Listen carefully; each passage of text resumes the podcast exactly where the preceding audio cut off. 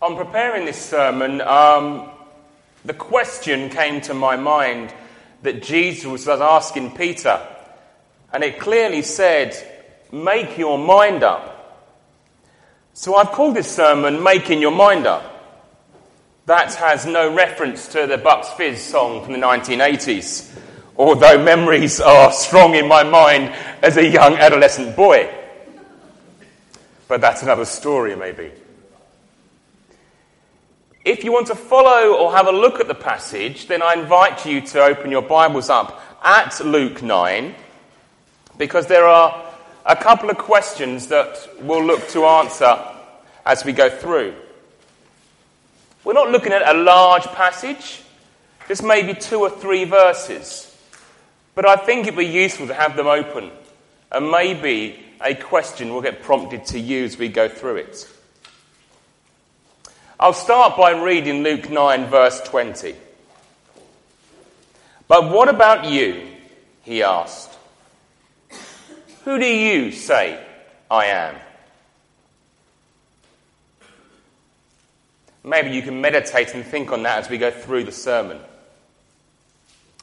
After nearly 15 years of teaching, I have been called a number of things by my pupils, such as Sir, Mr. Pinnock, Mr. P, or even in my first school, Oi, you. There are other names I've been called, but I'm not prepared to share them here. But if you want to tell me, come and see me afterwards, I'm sure I can um, enlighten you on them. Celebrities are often concerned about what people think of themselves. Sometimes celebrities and people in the public eye candidly admit they check up on what is written about them in the public sphere, such as on the internet or social networking sites. They can't help themselves. They want to know what people think about them. They want to know what people are saying about them. The crowds and the masses today say all kinds of things about who Jesus is or was. Many people know very little about him. And his name comes across their lips merely as only a swear word. Some know him a little bit more, or have gleaned information from modern Christianity, such as Christmas nativity services or an Easter service or a few lines on a Sunday evening while watching songs of praise. But they certainly won't claim to know who Jesus is, much less have a relationship with him. So this evening, we come to look at the name, title given to Jesus that resonates through our very being and defines Jesus as the Saviour of mankind. The title of Christ, God's Messiah. Peter was asked directly by Jesus, Whom do you say I am? Peter answered, God's Messiah. In some translations, he used the Christ of God. As we go through the service, and onto our communion later on, I want you to think about that question. Who do you say Jesus is? Maybe some of the words that have been spoken or some of the words that we've sung already will help you to come to an answer. You will have an opportunity to respond via the Lord's table this evening. But first, let's try to unpack a few things. I believe the Greek word Christos, translated meaning Christ, and the Hebrew word Messiah, translated meaning Messiah, mean exactly the same thing. They both mean anointed one. Literally, one who had oil rubbed and poured on him. In the Old Testament times, three offices were established to which people were appointed by oil. These were kings, priests, and prophets. Generations of theologians have spoken of Jesus' threefold office, meaning he was anointed by God in order to fulfill perfectly the triple office of priest, prophet, and king for the people of God. In the classic accounts of kings being anointed by Samuel, the prophet poured oil over the chosen man's head. When Samuel anointed Saul in 1 Samuel, the Holy Spirit came upon him and he began to prophesy. When Saul failed to be obedient to God, Samuel was directed to anoint a successor, David, son of Jesse, to become king. The scripture says Samuel took the horn of oil and anointed him in the presence of his brothers, and from that day on, the Spirit of the Lord came upon David in power. David became anointed, the anointed king. Later, the prophet Nathan spoke, spoke um, to him by the word of the Lord Your house and your kingdom will endure forever and be before me. Your throne will be established forever. David died, and the kings of Israel and Judah eventually went into exile. But the Jews still looked to the promises that God had made for a descendant of Jesse from the tribe of Judah to reign upon them. The prophet Micah spoke of a ruler who came from David's hometown of Bethlehem. But you, Bethlehem, though you are small among the clans of Judah, out of you will come for me one who will be ruler over Israel, whose origins are from old and from ancient times. Isaiah prophesied, A shoot will come up from the stump of Jesse. From his root a branch will bear fruit. In that day, the root of Jesse will stand as a banner for the peoples, the nations will rally to him, and his place will rest, will be glorious. But who did the people of that time think Jesus was? The question that Jesus asks puts Peter, uh, asks Peter in verse 20 is put into context via the earlier verses in 18 and 19. if you have your Bibles, you may want to read it with me. Once Jesus was praying in private and his disciples were with him, he asked him, Who do the crowds say I am? They replied, Some say John the Baptist, others say Elijah, and still others that one of the prophets of long ago has come back to life. He seems to be in the midst of his prayer time when he turns from his father to his disciples and asks a simple question Who do the crowds say I am? They replied, as we just read, some say John the Baptist. While some sects of first century Judaism denied the resurrection, including Sadducees, the disciples and Jesus embraced the belief in the resurrection. Perhaps John had been raised from the dead. Others said he was Elijah, as Elijah was rightly expected to return at the end of the age to usher in the era of the new Messiah.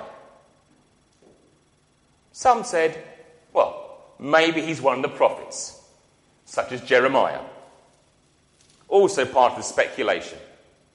So, had one of the prophets of long ago come back to life? Now, Jesus and his disciples were in the northern part of Galilee when Jesus asked them the question that he had never asked before. That question we said, Who do you say that I am? It sounds like a strange question. But his disciples knew he was talking about, what he was talking about for the people who heard him preach and watched him perform miracles were full of ideas about who Jesus was. So the disciples said, Some say John the Baptist, some say Elijah, and some say the prophets. From this answer, we can see that the crowds hearing Jesus' teaching were assuming that something miraculous had happened. Though Jews didn't believe in reincarnation, they often spoke about the reappearance of Elijah or some other prophet to give a prophecy or to announce the coming of the Messiah.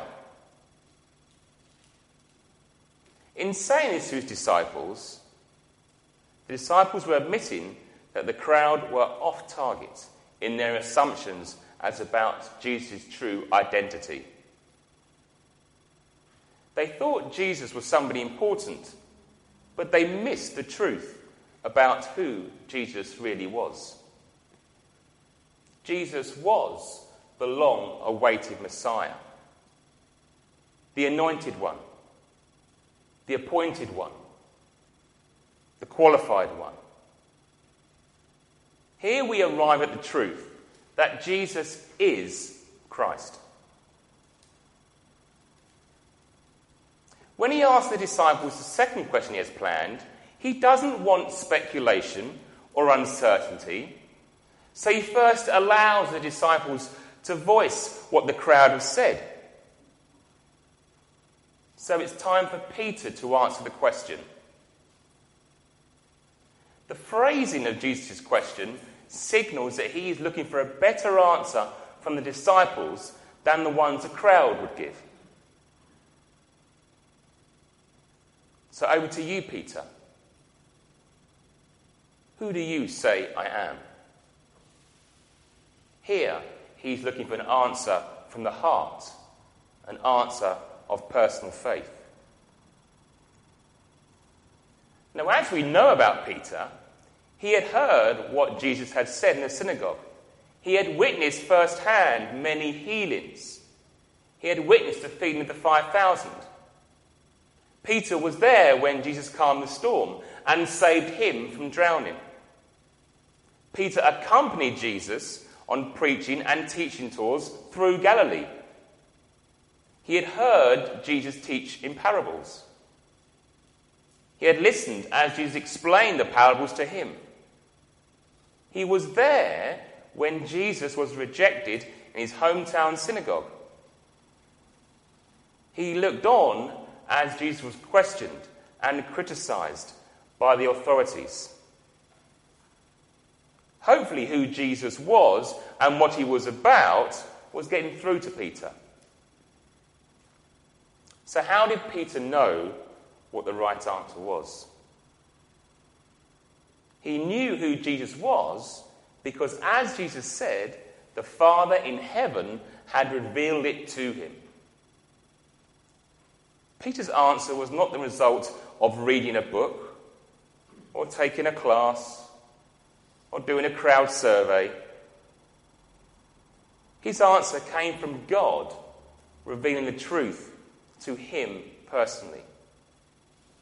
From God's mouth to his obedient heart. What Peter confessed that day was not the first time such things had been said.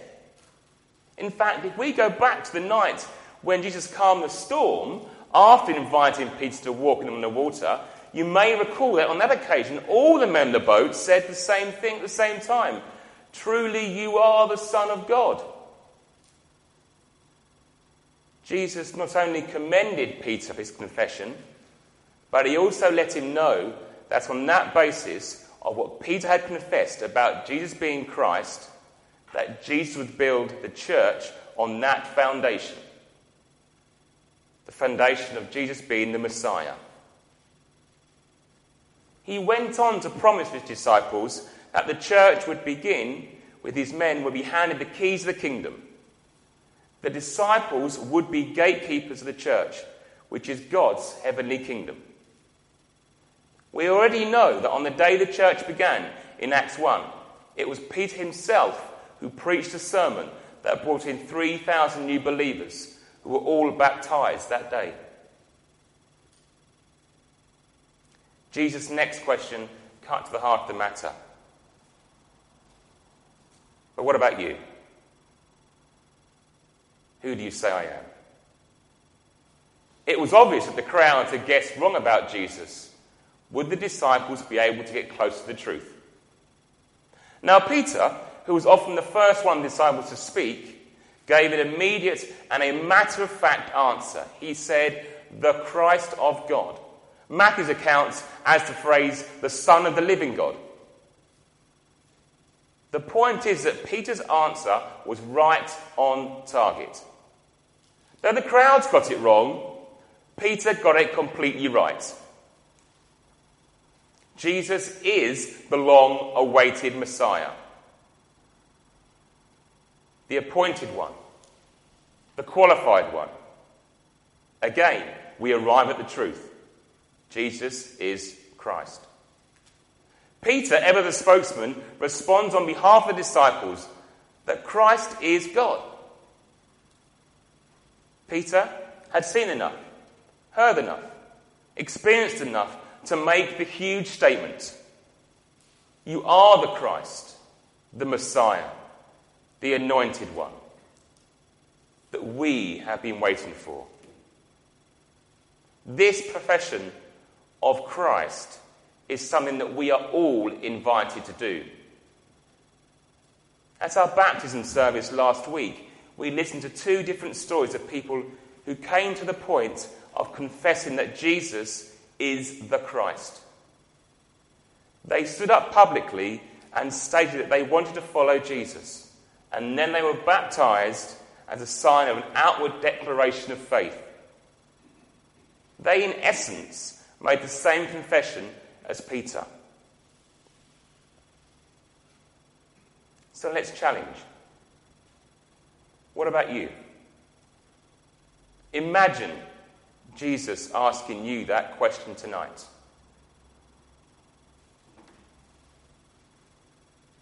What is your response?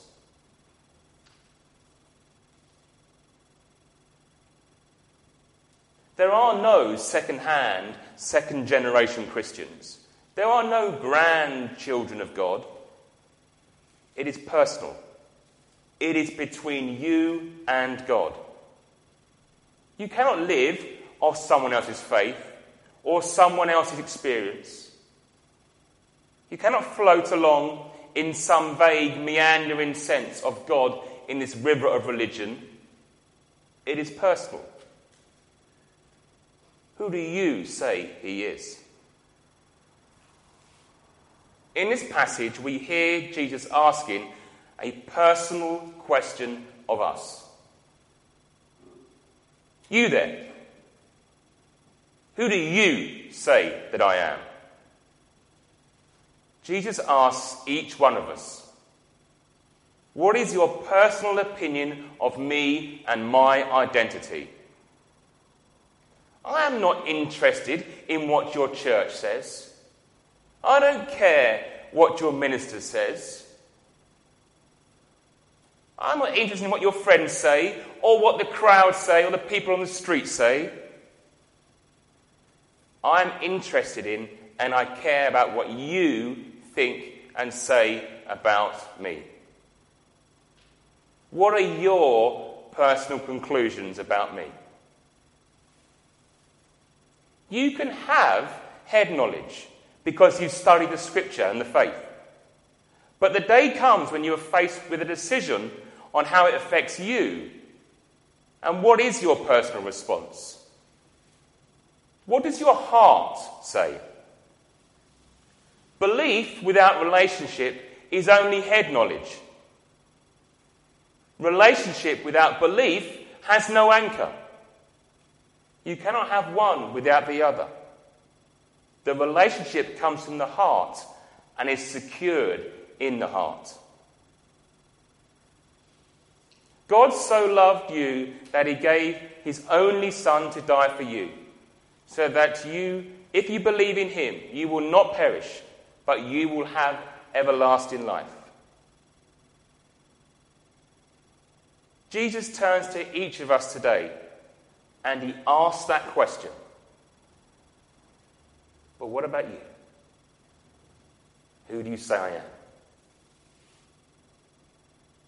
If you would like to respond today or to reaffirm what you've already said, I believe you are Christ, then you have an opportunity. An opportunity to come to the cross through Holy Communion. It doesn't matter if you are young or old, black or white, rich or poor, conservative, Labour or Liberal. It doesn't matter if you've never been on an Alpha course before, or you've never been baptized, or been confirmed. The table is open to all. You are invited to draw near to the cross and proclaim with your hearts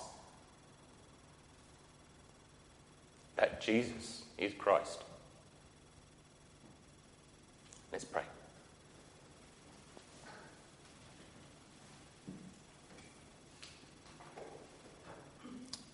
Lord, we thank you that you speak to us, that we have a one to one relationship with you,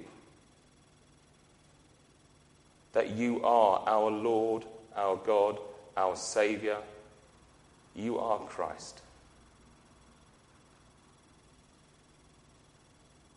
May your presence be felt through Holy Communion this evening. May we draw close to the cross. May we feel your love and presence.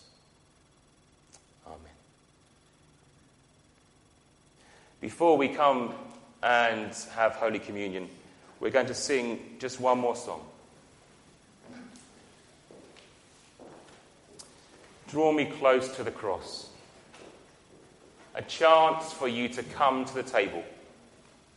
A chance for you to respond to the question that Jesus asked you